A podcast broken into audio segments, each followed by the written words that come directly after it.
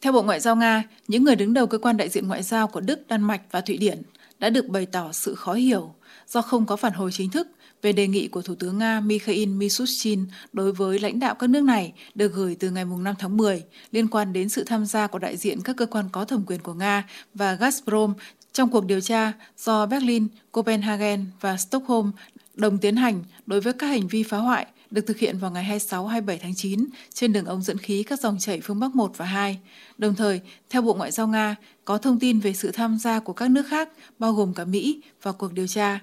Bộ này nhấn mạnh rằng Nga sẽ không công nhận kết quả điều tra làm rõ tình tiết vụ việc nếu các chuyên gia Nga bị từ chối tham gia vào cuộc điều tra đó. Trong trường hợp này, Moscow sẽ coi như các quốc gia này có điều gì đó cần che giấu hoặc họ bao che cho thủ phạm của các hành động khủng bố này. Trước đó, do dì khí đốt được phát hiện tại các đường ống của dòng chảy phương Bắc 1 và 2. Theo thông tin sơ bộ, 3 trên 4 đường ống dẫn khí đã bị hư hỏng.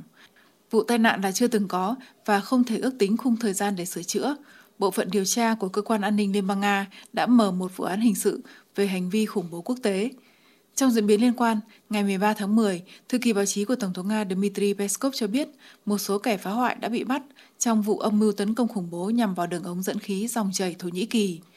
Trước đó, Tổng thống Nga Putin trong cuộc họp với các thành viên thường trực của Hội đồng An ninh đã tuyên bố về âm mưu phá hoại dòng chảy Thổ Nhĩ Kỳ. Theo Phó Giám đốc Quỹ an ninh năng lượng quốc gia Nga Alexei Grivak, nếu dòng chảy Thổ Nhĩ Kỳ ngừng hoạt động do bị phá hoại hoặc vì lý do nào khác, cuộc khủng hoảng năng lượng trên thế giới sẽ trầm trọng hơn đáng kể, do một số quốc gia đáp ứng 100% nhu cầu của họ với sự trợ giúp của hệ thống vận chuyển này. Dòng chảy Thổ Nhĩ Kỳ gồm hai nhánh với tổng công suất 31,5 tỷ mét khối, cung cấp khí đốt từ Nga qua Biển Đen cho Thổ Nhĩ Kỳ và các nước Nam và Đông Nam châu Âu.